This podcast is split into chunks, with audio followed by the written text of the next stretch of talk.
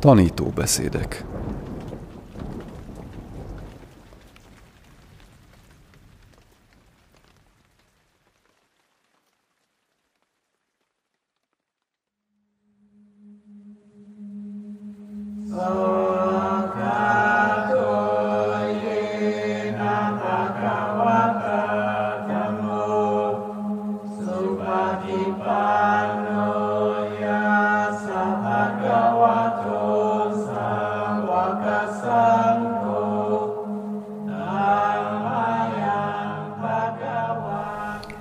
Ácsán Jayasaro. Kérdések és válaszok a Téraváda buddhizmus tanításaiban. Fordította Farkaspál.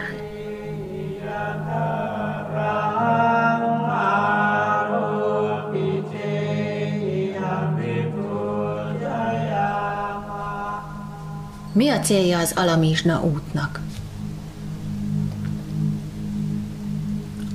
A buddhisták úgy tartják, hogy a szerzetesek munkája, a damma tanulása, gyakorlása és tanítása annyira fontos, hogy szabadoknak kell lenniük annak folytatásához, anélkül, hogy az élet alapvető anyagi szükségleteivel kelljen törődniük. A világiak hisznek abban, hogy sok érdem szerezhető azáltal, ha anyagi támogatást nyújtanak a szankának. A buddha úgy alkotta meg a szerzetesi fegyelmi szabályokat, hogy megakadályozza a szerzeteseket abban, hogy teljesen elvágják magukat a világtól. Az élelemre vonatkozó gyakorlási szabályok e cél teljesítéséhez nagyban járulnak hozzá. Az egyik szabály például meghatározza, hogy a szerzetes csak aznap eheti meg az ételt, melynek reggelén a világi buddhisták számára előírásosan fölajánlották.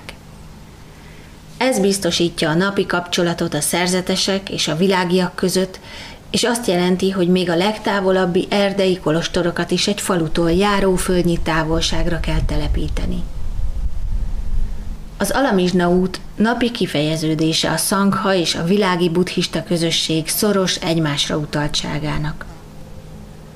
A közeli falun áthaladva a szerzetes megkapja napi betevő falatját, a világiaknak pedig az adakozás emlékezetébe idézi az erkölcsi és szellemi értékeket. Az Alamizsna út szellemi előnyökkel jár úgy a szerzetesek, mint a világiak számára.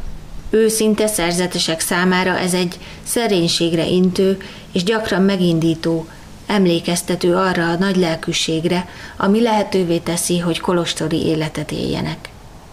Arra ösztönzi őket, hogy azzal fejezzék ki, mennyire nagyra értékelik a beléjük vetett hitet, hogy kötelezettségeik teljesítésében szorgalmasak. Az Alamizsna út a világi buddhistáknak arra nyújt alkalmat, hogy a napot egy nagy lelkű cselekedettel kezdjék. Érzik az adás örömét és elégedettséget a fölött, hogy hozzájárultak a szerzetesek jólétéhez, akikre példaként tekintenek.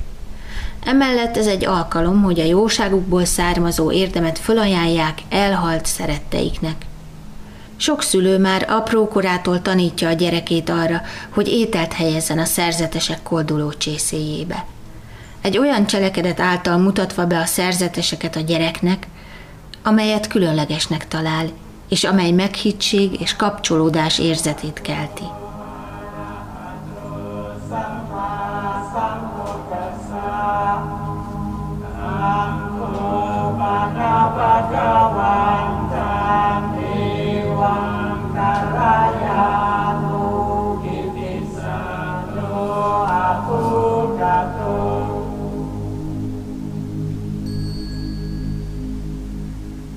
Testem és tudatom, egész életem, teljességében a buddha tanítása gyakorlásának szentelem. Még ebben az életben beteljesítem az igazságot. Mindent hátrahagyva követem a tanítást. Nem számít, mennyi szenvedést és nehézséget kell elviselnem, kitartok. Másként sosem lesz vége kétségeimnek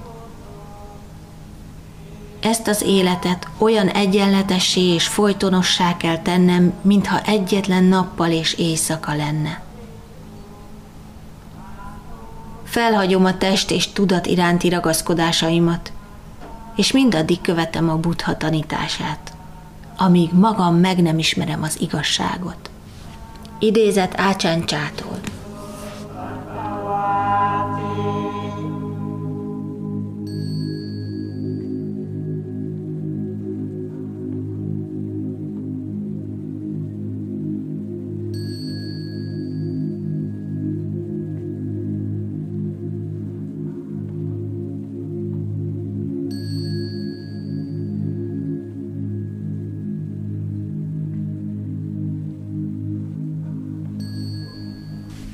Miért engedte meg a buddha a szerzeteseknek, hogy húst tegyenek?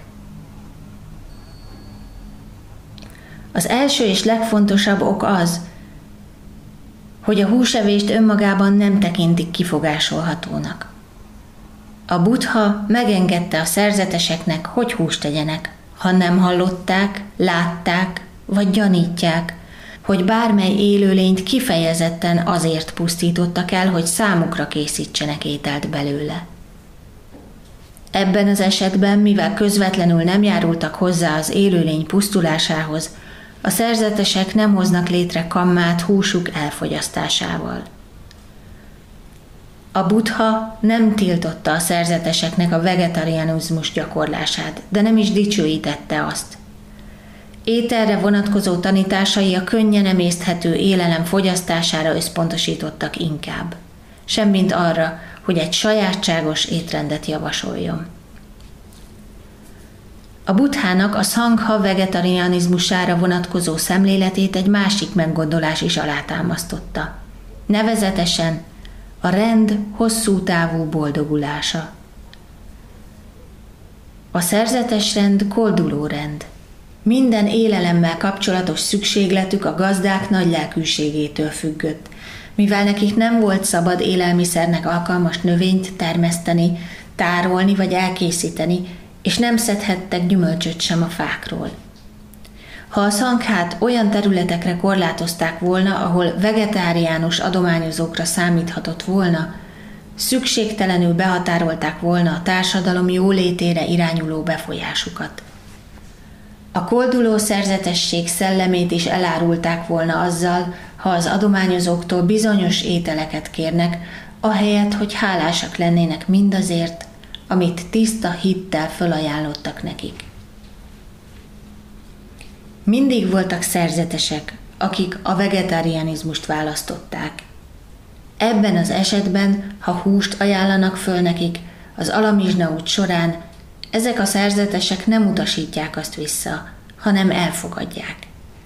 Ezzel kifejezik azt, hogy nagyra becsülik a nagy lelkű cselekedetet, de a húst azután továbbadják húst fogyasztó társaiknak.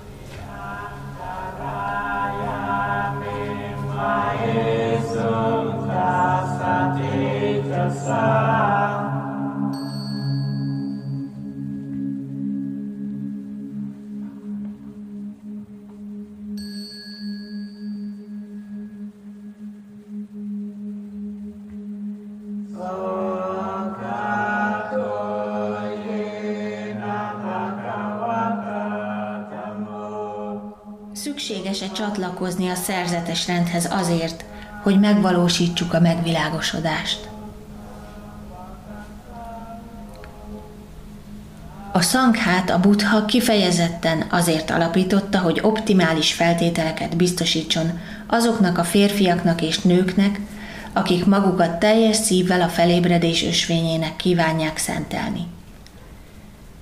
Ezért azután a szangha tagjának lenni a legtámogatóbb elhivatottság mindazoknak, akik valóban komolyan veszik a buddhizmus gyakorlását. Azonban nem mindenki alkalmas a szerzetesi életre, és sok olyan ember, aki komolyan veszi a buddhizmus gyakorlását, olyan kötelezettségekkel rendelkezik, amelyek lehetetlenné teszik a szerzetesi felavatást. Szerencsére azoknak, akik nem tudnak vagy nem akarnak szerzetes életet élni, a megvilágosodáshoz vezető út követése, bár nem könnyű, gazdaként is kielégítő eredményhez vezethet. Az elmúlt évszázadok során számtalan világi buddhista élt példamutató életet, sőt érte el a megvilágosodás fokozatait. Különösen az első, folyamba lépőként ismert fokozatot.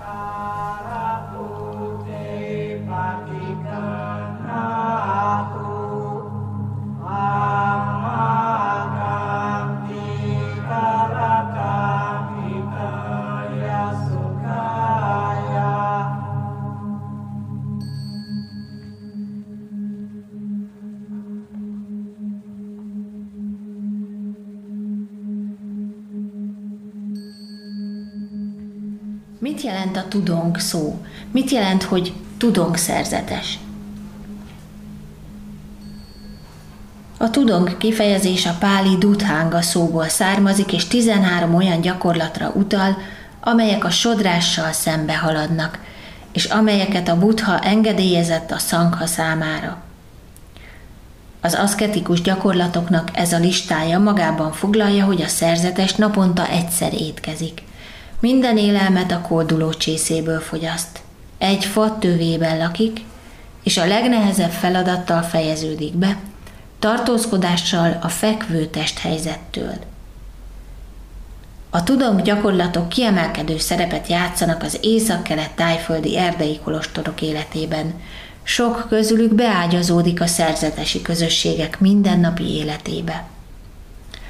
A szerzetesek meghatározott ideig tartó gyakorlatokat vállalnak magukra azért, hogy az segítse őket kitörni komfortzónájukból, és serkentse a rutin által fogjulejtett tudatukat. A szerzetesi közösségen kívül a tudónk szót leggyakrabban olyan gyakorlatra utalva használják, melynek során a szerzetesek vidéki gyalogutakat tesznek, és az éjszakákat szunyoghálóval ellátott ernyőik tájnyelven grot alatt töltik. A tudónk szerzetesek néha elhatározzák, hogy kolostorról kolostorra járnak. Máskor olyan útvonalat választanak, ami lehetővé teszi, hogy jól ismert tanítókat látogassanak meg azért, hogy tanácsot és bátorítást kérjenek. Sokan távoli területeket keresnek föl, hogy ismeretlen és kényelmetlen környezetben tegyék próbára magukat. Szembenézzenek a szellemektől és vadállatoktól való félelmükkel, és magányos helyeken meditáljanak a hegyekben és barlangokban.